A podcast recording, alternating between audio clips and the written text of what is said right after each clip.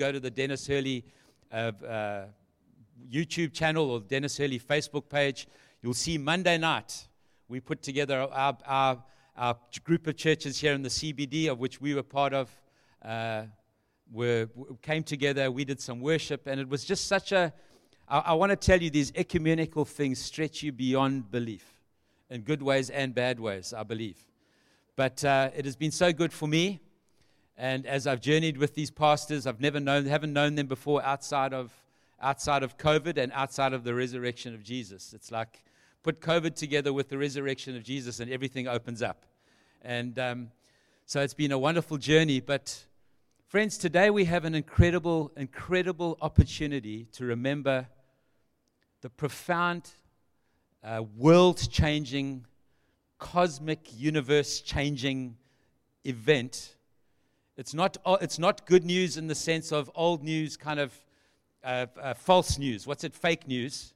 It's real news. Jesus actually was a physical person who actually rose from the dead. It wasn't a figment of somebody's imagination, who rose from the dead. The, the, the stars acknowledged him. The, the, the, the sun went down in the middle of the day. It's like all of creation came to attention when Jesus was raised from the dead. The, t- the curtain was torn from top to bottom, that no longer did you ever have to go into the Holy of Holies to find him. Actually, you would be the Holy of Holies, we would be the Holy of Holies, and he would come to reside in us. An absolute profound moment that actually shifted, and I pray this morning will shift us as we even contemplate it, as we take hold of it, and it will put hope and goodness and glory and kindness into our hearts. So I want to look this morning at uh, Luke chapter 24 and uh, begin to unpack three things that I believe Jesus did as he walked with two disciples on the way to Emmaus. And the Jesus that walked with him was a resurrected Jesus. It wasn't just that, it was the Jesus in his glorified body. In fact, they, they didn't recognize him. Uh, one of the translations say he hid from them. He kind of they, he put himself in a manner that they couldn't recognize him, and they are walking on the road, road to Emmaus. They're very dejected. They're very downcast, and the resurrected Jesus comes alongside them and begins to talk to them. Friends, if the resurrected Jesus can come and start to walk up behind, think of this now. Kind of picture the scene: a dusty road. Two men walking very dejected, very downcast. You'll see the word is that they use there. And the resurrected Jesus chooses to come and walk behind them and interrupt and be part of their conversation. Two men that knew all the scriptures, two men that knew about this Messiah that was coming, but was complete, they were completely thrown by the way that Jesus came. He didn't come with tanks and nuclear weapons to change the world. He came to suffer and die on the cross and to love to change the world. Friends, we will never ever change the world with tanks, nuclear weapons, and political ideologies. The way we change the world is through dying to ourselves and living for Christ and living in love. That's the way that God has decided to change the world. And He's given us the privilege of participating with Him in that journey. And these two men are walking along, and this is what they say in Luke chapter 24. I've absolutely loved reading all the, the resurrection, the kind of death, burial, resurrection events of all the Gospels over this time. And it is absolutely so profound, so many little nuggets all through it. Verse 13 of chapter 24. Now, that same day, two of them were going to the village called Emmaus, about 11 kilometers from Jerusalem. They were talking to each other about everything that had happened. As they talked and discussed these things with each other, Jesus himself came up and walked along with them, but they were kept from recognizing him. He asked them, it's amazing he asked them. Allow Jesus to ask you questions today. Listen to the questioning voice of Jesus, the voice that is going to ask us some things. Let today, let this weekend be a moment where Jesus comes alongside us and just whispers into our ear. Ask them a question. The questions that Jesus asks us is never to stump us, it's to draw us closer to Him. Always. And he asks them, What are you discussing together as you walk along? They stood, stood still, their faces downcast. One of them, named Cleopas, asked him, Are you only a visitor to, to Jerusalem and do not know the things that you have happened here in these days? What things? He asked. He asked. Now, this is Jesus asking questions. He did know what had happened. It was him that had happened to, but he continues to ask them questions to draw them into a place of intimacy with him. Have you ever thought of Jesus as the God that asks questions to draw us into intimacy rather than commanding or telling us what to do to draw us into intimacy? He's that kind of God. He draws us. He doesn't prod us, He doesn't poke us, He doesn't push us. He draws us into intimacy with Him. About Jesus, what things he asked? About Jesus of Nazareth, he replied, He was a prophet, powerful in word and deed before God and all the people. The chief priests and the rulers handed him over to be sentenced to death, and they crucified him. But we had hoped, we had hoped that this was the one that was going to redeem Israel. What is more, it is the third day since all of this took place. In addition, some of the women amazed us. They went to the tomb early this morning, but did not find his body. They came and told us that they had seen a vision of angels who, had, who said he was alive. Then some of our companions went to the tomb and found it just as the woman had said, but had said, but him they did not see. Remember, Mary and some women go to embalm his body and they find that stone is rolled away. He's not there. There's a gardener there. They think he's the gardener, is there, which is very significant. I'm going to talk about that now. And they, they run back to the disciples, and then Peter and John run back with them, as, run back as well, and the tomb is empty. They go back to the disciples. Can you believe it? He's not there. This is what they're talking about. He said to them, How foolish you are, and how slow of heart to believe all that the prophets have spoken. Did not the Christ have to suffer these things and then enter his glory? And beginning with Moses and all the prophets, he explained to them what was said in all the scriptures concerning himself. As they approached the village in which they were going, Jesus acted as if he was going further. But they urged him strongly, Stay with us. Isn't it profound? You see, this is the way Jesus teaches us, friends. He teaches us by walking with us. He teaches, his mode of teaching is to walk with you. His mode of teaching is to ask you questions. His mode of teaching is to go make it sound like you're going a little bit further so that you can say to him, No, please don't go. Please come. Please come here. You see, this is the Jesus that they did not recognize. They wanted a Jesus who was a military commander that would come and tell them what to do and bring the tanks in. But Jesus comes as an altogether different leader, an altogether different Messiah that comes to die and then have intimacy with these people and draw them into relationship and into purpose with Him. It's absolutely amazing. Stay with us, for it's nearly evening. The day is almost over. So he went in to stay with them. When he was at the table with them, he took bread, gave thanks, broke it, and began to give it to them. Then their eyes were opened and they recognized him, and he disappeared from their sight. Jesus, in his rec- resurrection body, can appear and disappear. First person to ever have a, re- a resurrection body. Think of that. We're going to have a body like that. I hear Jen saying hallelujah. No more pains, no more aches. I'm hoping you can eat what you like. You can run forever. You never get tired. Ah, come on, Lord eyes were opened and they each asked each other, Were not our hearts burning within us while we talked with us, while he talked with us on the road and opened the scriptures to us? They got up and returned at once to Jerusalem. There they found their eleven and those with him assembled together and saying, It is true, the Lord is risen and has appeared to Simon. Then the two, then the two told what had happened on the way and how Jesus was recognized by them when he had broken bread. So the, the ladies go, they come back, they're like, Are you, you you ladies are talking nonsense. What are you nuts? The, the two guys go, Listen, guys, are you nuts? These two guys come back. Listen, by the way, I actually saw him. I, I didn't see an empty tomb, I saw the physical person. Okay, now we're starting to believe. And things start to crack off. There's three things I want to talk about, friends. out of this passage. The first one is this is that the resurrected Jesus, when he comes along and walks with us, restores our hope and our joy. Right now, the world needs hope and joy, and the resurrected Jesus comes and takes a downcast pair of disciples and puts hope and joy in them. And the reason why we've got hope and joy, friends, is because in Jesus, the new creation has begun. It was the first day of the week. They went into a garden in which the, the, the, the ladies saw, thought they saw a gardener. Does this, this, this familiar start to, to, to, to uh, kind of look, the story begin to be familiar? They're in a garden, in a tomb, in a garden. There's nobody in the tomb, but there looks like there's a gardener. And then eventually Jesus appears to him and, and, and they recognize him. And he sits with the disciples and he breathes the breath of life into them and says, As the Father is sending me, has sent me, I'm sending you.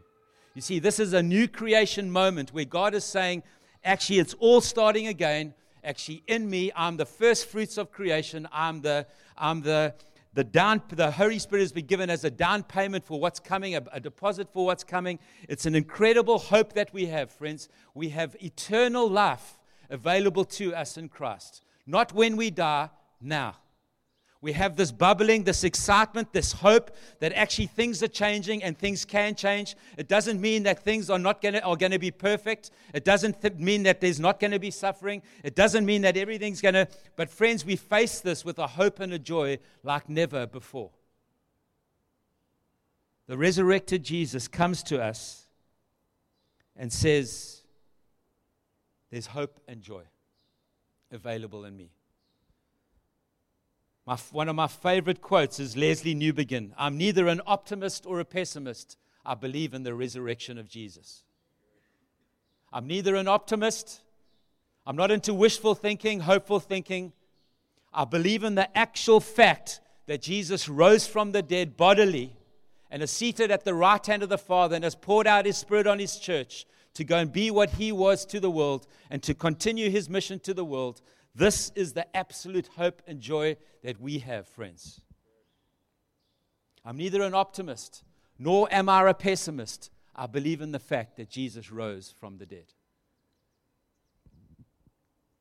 We do not have a baseless hope.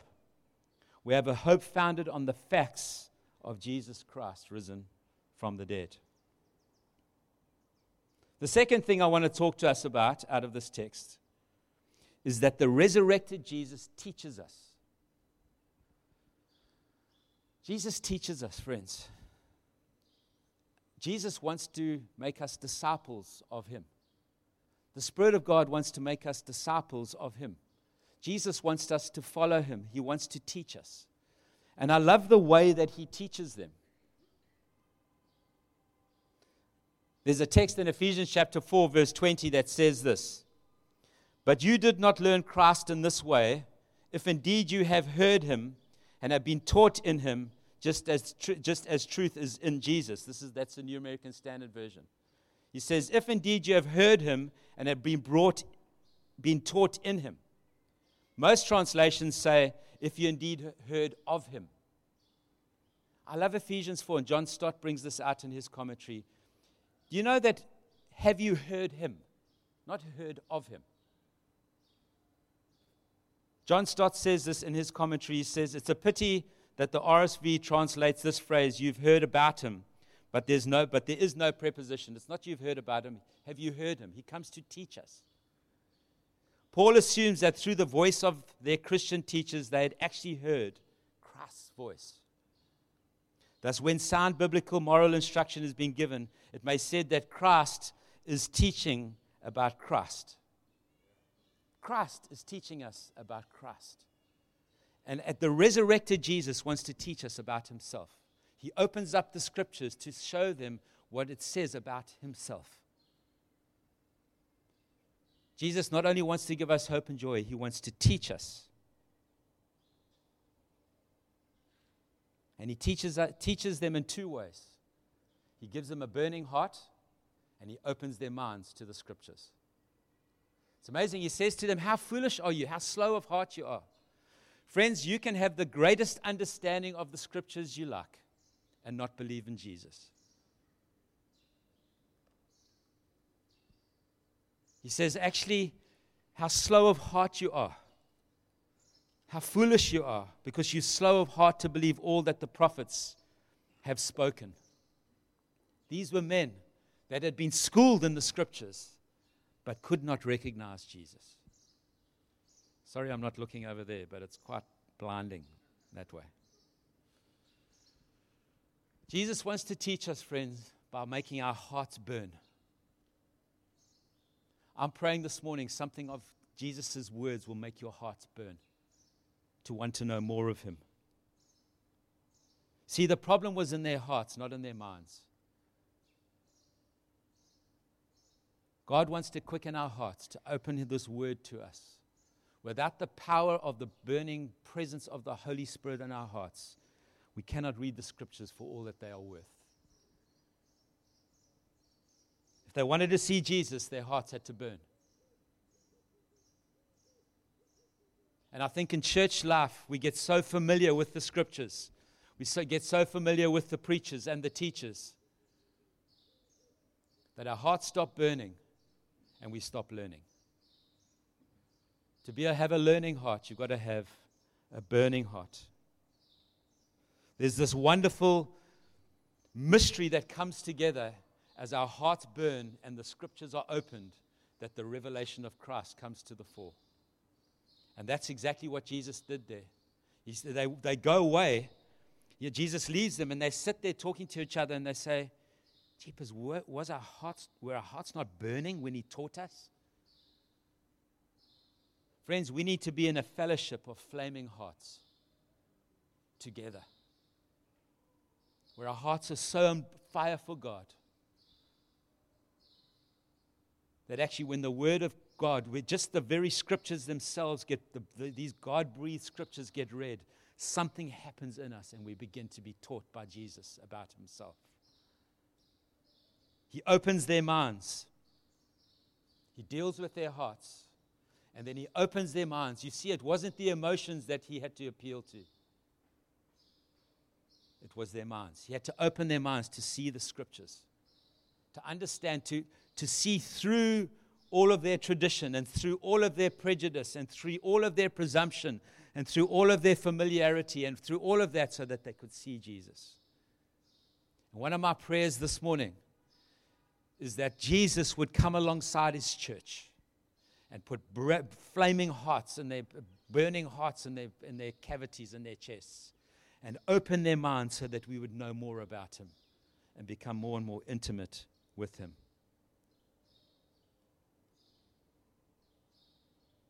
I never forget, and I've, I've shared this before about myself. I, I think before okay, we came to Glenridge in 1995. I think before 1995, the most I'd ever read was half a study guide to get through matric. I, I, I never ever, I'll just say this, I never ever read a book in my life. Not one. Might have read a Nancy Drew or a famous five or something back in the day when I was wishful and hopeful. But I've never ever read a book. I didn't read Othello. I didn't read any of that stuff. I read the study guides and watched the movies. When I got saved, Uh, when I, God started to put something in my heart where absolutely I started to consume books. It was like God put a burning heart in me to try and open my mind to understand more about Him. To the point where I absolutely love reading now. And I love reading about Jesus and I love reading about His things. I can so identify with this text because I think it happened in my life. Jesus wants to put a burning heart in us and open our minds so that we'll see Him absolutely profoundly. And let Him work with us and let Him walk with us. And the third thing that Jesus does, He, he wants to restore hope and joy. He wants to open our, put a burning, He wants to teach us by putting a burning heart and an open mind, opening our minds to the scriptures.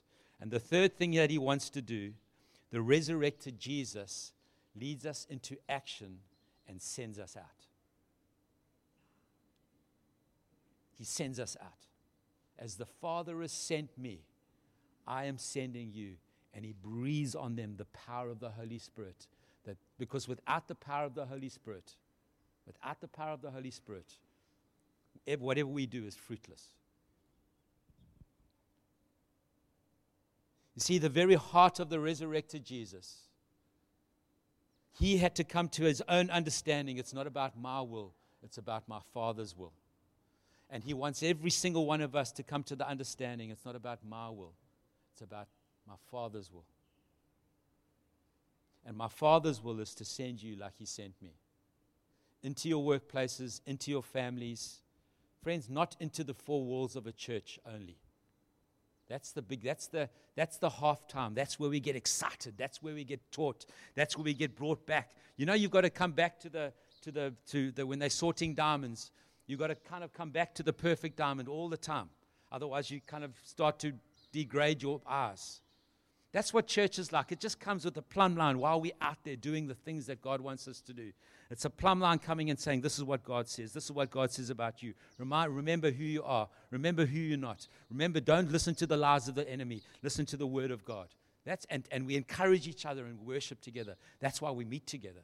But, friends, uh, the purpose of Jesus dying and being raised from the dead was not so that the church could meet together, was so that the church could gather and then scatter and be sent as he sent his son beyond ourselves, serving one another. The resurrected Jesus wants to come along us, alongside us, and he doesn't come with a he doesn't come with a with a prod, with a, a stick. He comes with a piece of string. Have you ever tried to push anybody with a piece of string? He comes with a piece of string and he puts it on us and he draws us and he leads us gently and powerfully and lovingly. As the Father has sent me, he says in John, I am sending you. The resurrected Jesus wants to encounter us, friends. Not only is all of creation groaning, you know, in Romans chapter 8, it says there's three, three lots of things that are groaning. Creation is groaning, the sons of God are groaning, waiting for the adoption of sons to be ultimately with the Father. And it says even the Spirit is groaning. When Jesus was raised from the dead, it's like creation, whoa, they're still groaning, but there was a little bit of a change. What's happening there? Something shifted. Today is that moment, friends. Let God put hope and joy back into your heart. Let Him teach you. Let Him teach you to walk with Him. Let Him teach you to do the things that He did. Let Him teach you to, to be a disciple, to walk in His dust and to get His dust on your clothes. Let Him teach you. Let Him open your mind to the scriptures. If you're one of those guys that have never read, and you've never been that guy, you've, I'm telling you now, if, if you allow God to give you a burning heart, He'll give you a hunger to read, and you'll read stuff that you never thought you could before, just like I did. Just exactly what happened to me. And then He's going to send you out. Then He's going to send you out. Even when the church is not meeting, the church is working. That's the wonder of a resurrected Jesus. And no matter what happens into the future, I hope that God's going to just sort us out in South Africa and do something significant that we're going to meet and we're going to just keep meeting and whatever. But, friends, even if we don't, the church is still working. The church is still full of hope and joy. The, the church is continuing to learn because Jesus wants to teach you himself. And, and, and not only that, he wants to send you out. It's a profound moment in God, this. Hello, Beverly, in your green dress there. Father, I pray for your power and your life to come upon us. I thank you for your goodness.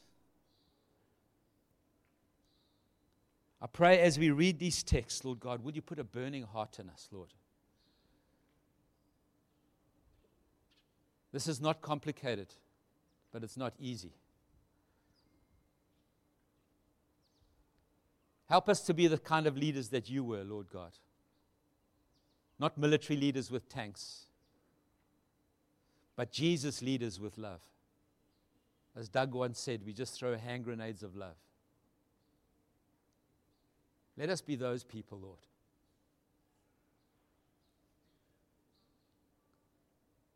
Let us be a people that have on our hearts what you have on yours.